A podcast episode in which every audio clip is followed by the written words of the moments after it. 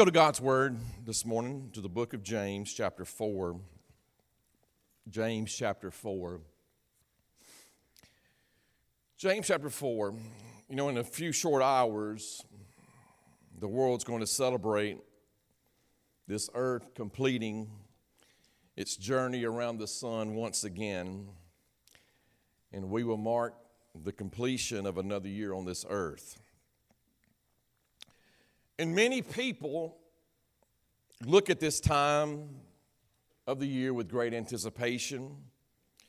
They have a newfound hope, newfound goals.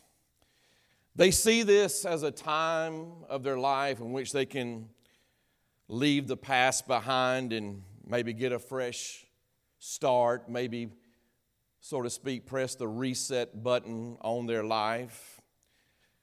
And others are experiencing the feeling of concern because of the unknown of what this next year is going to bring. But how many know we as believers are fortunate to have a roadmap to help us and guide us through these uncharted waters? The Bible to help us. In James, in our text this morning that we're going to read, he's going to give us some considerations as we look forward to the future and how we should approach it. And I want to pick up in verse 13 of chapter 4 this morning. And I'm going to read through verse 16 this morning, James chapter 4, verse 13 through verse 15 this morning.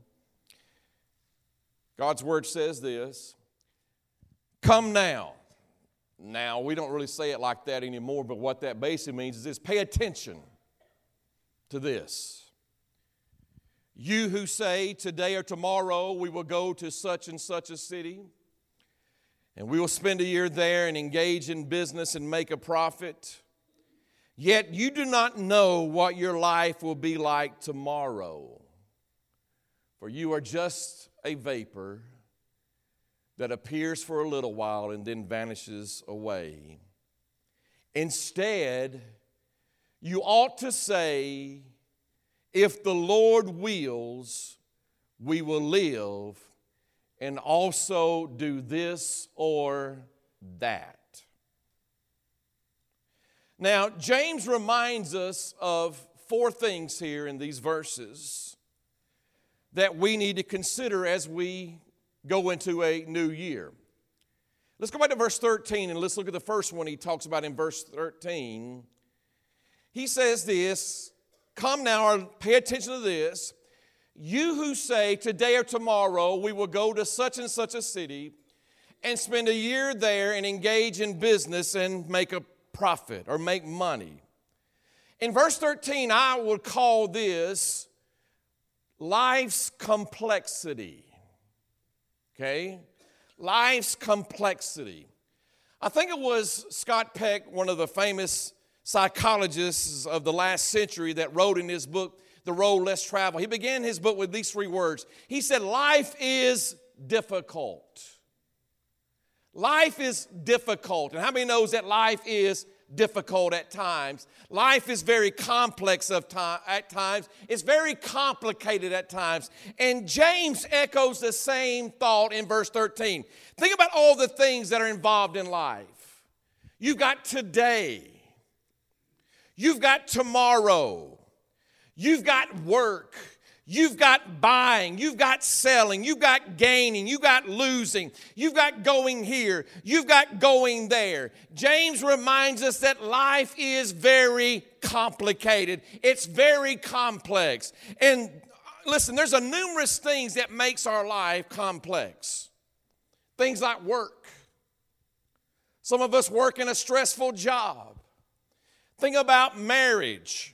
Marriage causes, Paul would say in 1 Corinthians 6, 7, and 28, I think it is verse 18, he says that those get married will have troubles in this life. And all the, I see the married couple shaking their head, trying to slowly, no, I'm not trying to get away with it. If your wife, if your spouse not you're probably going, yeah. But you've got work, marriage, children makes life complicated. Think about it. You've got coworkers, you've got finances to deal with. You've got your health that you're concerned about. You've got all the changes that are going on in our world. You've got decisions that you've got to make in your life. And unfortunately, this complexity doesn't just start when we're adults. Nowadays, we make sure our children get on the rat race as soon as possible. If you don't believe that, look at your five year old schedule. They're up at seven, school, T ball. I'll never forget when Emma was playing T ball and she was about four or five years old. And uh, you know how parents are that's involved in coaching, that shouldn't be involved in coach. I think coaches should never be parents in T ball. They should be somebody that has no say in, no, no, no, no, no, kind of, no, they don't care about it, right? Because they decided it would be a good idea to have an all day tournament for four year olds in T ball. And the kids were crying, wanting to go home. The parents were saying, Get up there and bat. But you think about your schedule. You think about how that we get our kids in this rat race. Life is very complex. It's very complicated. And the activity that James talks about here was not the problem. It wasn't that they were wrong in their planning, because let me tell you something. There's nothing wrong with planning because the Bible encourages us to plan. There's nothing wrong with working. Work is a gift from God, it's something we should all do. There's nothing wrong with making money. That is not the problem. But the problem with James, uh, with whose James is writing to, is these people were doing these things without considering God. They were doing all these things and they did not consider their Maker. See, God is the author and giver of life and let me tell you something life is too complex to leave God out of our planning. It is too complex to leave God out of our families, to leave God out of our marriages, to leave God out of our working. Life is too complicated for us, and we need to never forget that Matthew 6 and 33 says that we should always seek first the kingdom of God and his righteousness, and all these other things will be added unto us. And so don't forget that life is too complex to try to do it without God. And so now James moves from the complexity of life to verse 14, the very first section of that verse, what I would call this the uncertainty of life. Look what he says here. He says, Yet you do not know what your life will be like. Now, I doubt any of us here is doing exactly what we thought we'd be doing when we were kids.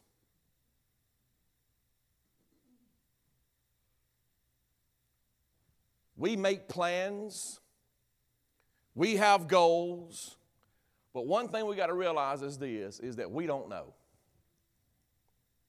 We think we know. We hope we know. But none of us know what's going to happen tomorrow, much less next year.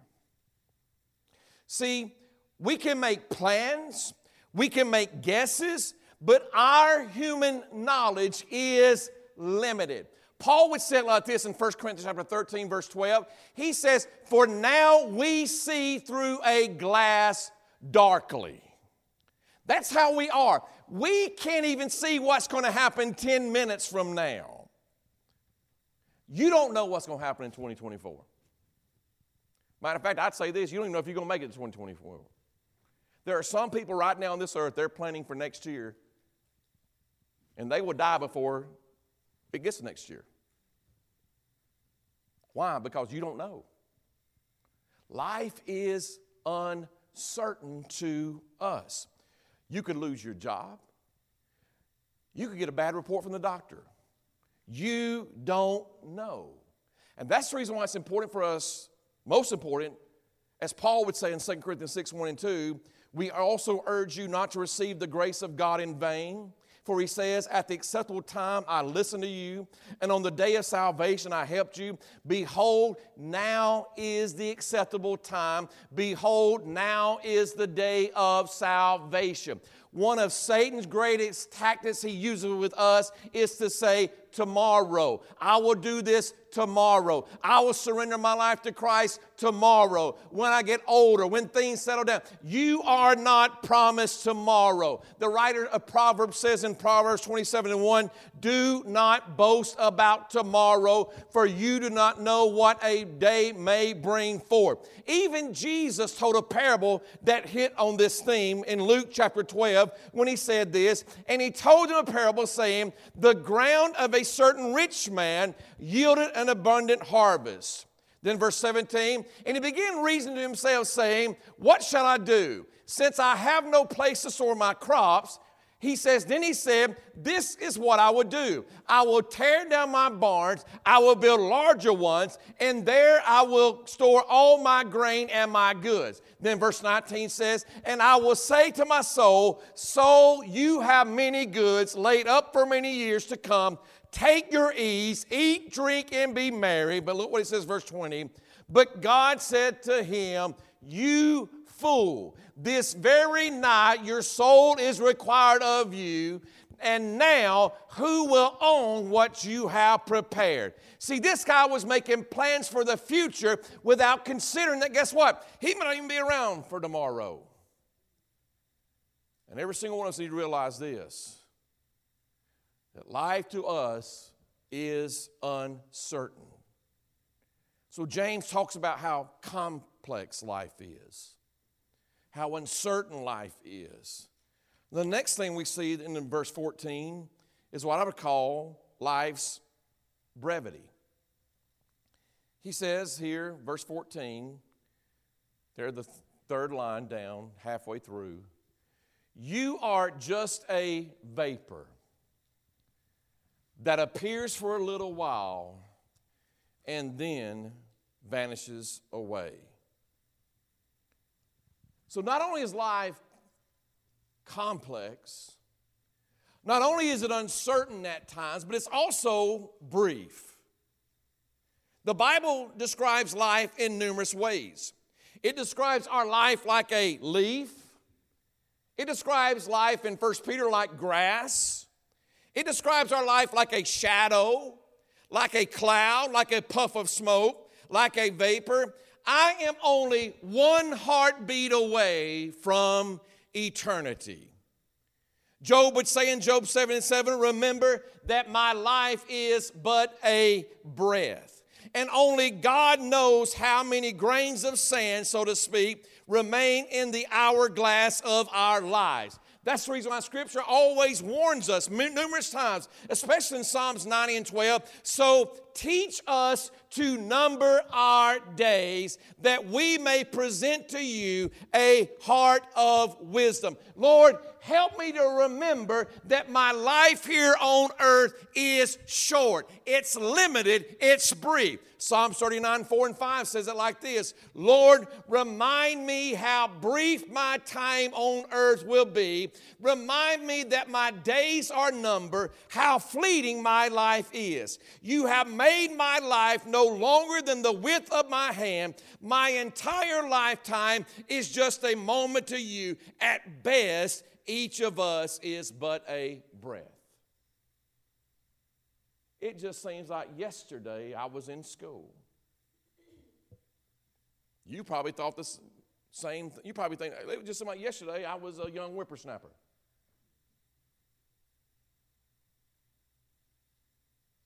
You guys are getting old. And I am too.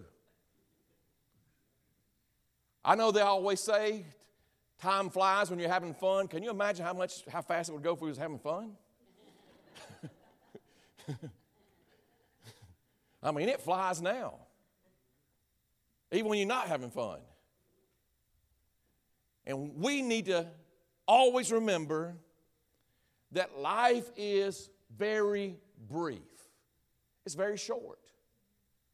And so James says, as we're looking to the future, don't forget that we have the complexity of life. We also have the uncertainty of life, and we have the brevity of life. That's almost discouraging, is it not? That life is going to be complicated in 2024 still at times. It's going to be uncertain at times. It's going to be brief for those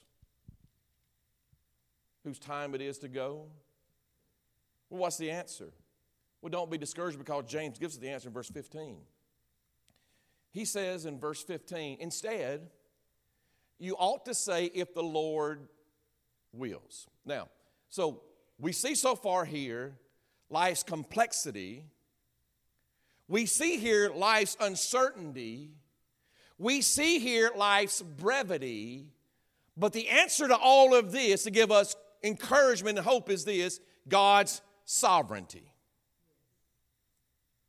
God's sovereignty. Because when it's all said and done, listen, don't ever forget this God is still in control. No matter what happens this next year, God is still in control. I was at the bank this past week and I was there was a, the, the, one of the tellers, the girl, she said, I, I got to tell you this, you know that God answers prayer. That was a new revelation to me. She said, my, my, my little baby hadn't slept in a couple, uh, uh all night in a couple days, so I prayed. God let her sleep all night, and she did.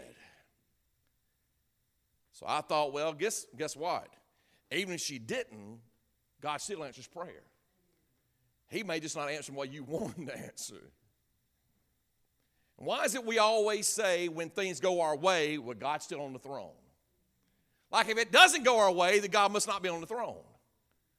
No, God's on the throne whether things go our way or they don't go our way. God's on the throne whether we're on the mountain or in the valley. God is always on the throne. And so, when I'm speaking about God's sovereignty here, that God is in control, I'm not talking about fatalism, okay? And let me explain that to you. Fatalism says this well, since God's in control, I don't have to do anything, I don't have to plan, I don't have to, to work, I don't have to uh, do anything since God is in control. But the fact is, while God is ultimately in control, we also are free to choose and do what we decide to do. Okay? Don't ever forget that. In other words, we still got a plan, we still got to work, but in our planning, in our working, we can never forget that God is in control. I've told this illustration before, and I'll tell it again on myself. When I was a teenage boy, my dad told me to go get a job. And he came in one day and I was still in the bed about 10:30. Man, I long for those days. when I can just lay in bed at 10:30. Can't do it anymore. And he said, I thought I told you to get a job. I said, You did. I'm praying about one, Dad. he said, Well, put some action to your prayer and go fill out some applications. right? Fatalism says, well, God's in control, so if I, if I want a job, He'll give me a, if I need a job, He'll give me a job. No, that's not how it works. We still got to work. We still got to plan. We still got to do the effort. But God is working in us and through us and with us to accomplish His good will. You understand that? So, in this year, we need to remember no matter what happens, God is in control and still in control. See, hundreds of years ago, when Christians would write one another letters, they would put a postscript. In the postscript, they would put D, capital D, capital V. And this DV meant Deo Volente, which is Latin for if the Lord wills. In other words, God willing, this is what I'm going to do. God willing, this is what I'm planning on doing. God willing, I'm going to go here, I'm going to go there, I'm going to buy, I'm going to sell, I'm going to make profit. God willing, this always recognizes the fact that God is in control of our lives. Psalms 145 and 13 says it like this about God's sovereignty Your kingdom is an everlasting kingdom, and your dominion endures throughout all generations. How many generations? All generations. If the Lord's coming tarries and we're all in the ground in a thousand years, guess what? God's going to still be sovereign, He's going to still be in control. The same way He was throughout all eternity, God is always sovereign. He's always in control. Lamentations 5 and 19 says like this You, O Lord, rule forever. Your throne is from generation to generation. How long does God rule? Forever. If God rules forever, guess what? He is still ruling in 2023 and He will still be ruling in 2024. Still be ruling. Now, let me give a little nugget of little nugget of wisdom as we face 2024. Because unfortunately, we know what's coming in 2024. Election. And I want you to know that according to God's word, in Daniel chapter 2, God's word says this that it is He who changes the times and the epochs or seasons. He removes kings and He establishes kings. Okay? So, whoever God wills to be the winner in November 2024, that's who's going to be the winner. Now, this is not fatalism. Again, it's not fatalism. This doesn't mean well, I don't need to do anything. No, you still need to pray, look at the candidates, see who lines up with Scripture the most, and exercise your constitutional right to go vote. But when you do that, you've got to realize this God is the one that's in control. And no matter if your guy gets it or, you're not, or your guy doesn't get it, you need to wake up on that next Wednesday morning saying this Praise God, God is in control. Praise God, God is in control. Again, Jesus Christ is the same yesterday, today, and forever. And He's going to be the same in 2024 as He was in 2023, 2022. And so, again, as we're looking forward the next few hours to turning another calendar year over, you can rest assured this next year, it's going to get complicated at times. But just because it's complicated to us doesn't mean it's complicated to God. Just because it's chaotic to us doesn't mean it's chaotic to God. You can rest assured that there's going to be some times of uncertainty that you don't know. But what may be uncertain to us is not uncertain to God because God has declared the end from the beginning. He already knows how it's all going to work out, and He is working everything out according to His perfect plan. And you need to realize if God blesses you to see another year and to live another year, that life is going to be brief. It's still going to be short. Life is short. But in spite of the complexity, in spite of the uncertainty, in spite of the brevity of life, don't forget God's sovereignty over everything. Let me give you some scriptures to kind of, hopefully, to kind of chew on for the this year. Psalms 31, 14 and 15, the psalmist says this. But as for me, I trust in you, O Lord. I say, You are my God. And then verse 15, he says this My times are in your hand. The psalmist knew as David writes this, there was times in David's life when he was uncertain. He was a man on the run. He was a man supposed to be a king over a country, and he didn't even have a country to call home at times. And it seemed like God's plan for him was never going to come to pass. But David realized even when I am running in the wilderness, hiding in a cave, guess what? My times are in your hand. And as a child of God this morning, your times are in His hand. Your ending is in His hand. Psalms 32, 8 and 9. This is what God tells us, His people. He says, I will instruct you and teach you in the way which you should go. I will counsel you with my eye upon you. Stop right there for a second. Listen, God is watching over His children. God is watching over you. God will instruct you. He will teach you in the way which you should go. Then he says in verse 9 here, do not be as the horse or the mule, which have no understanding. There's your resolution for 2024. Next year, don't be like a horse or a mule. Don't be so stubborn. Don't be so ignorant that you don't follow what God's word says. He says, Don't be like that, which have no understanding, whose trappings include the bit and the bridle to hold them back in check.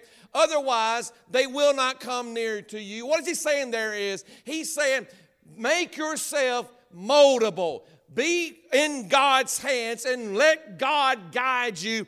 Don't lean on your own understanding. Trust in the Lord with all your heart. Lean not to your own understanding. In all your ways, acknowledge Him, and He has promised to direct our paths. So I ask you again as we move into this next year, Lord willing, life is going to be complex. We need God to help us. Life is going to be uncertain, but God has already gone before us. Life is going to be brief. Let's redeem the time and make the most of it. I want us, I want us all that will. We got. I want to make sure I had time to do this, but I do. I want us all stand. If we don't mind, those that will come and gather on this altar this morning.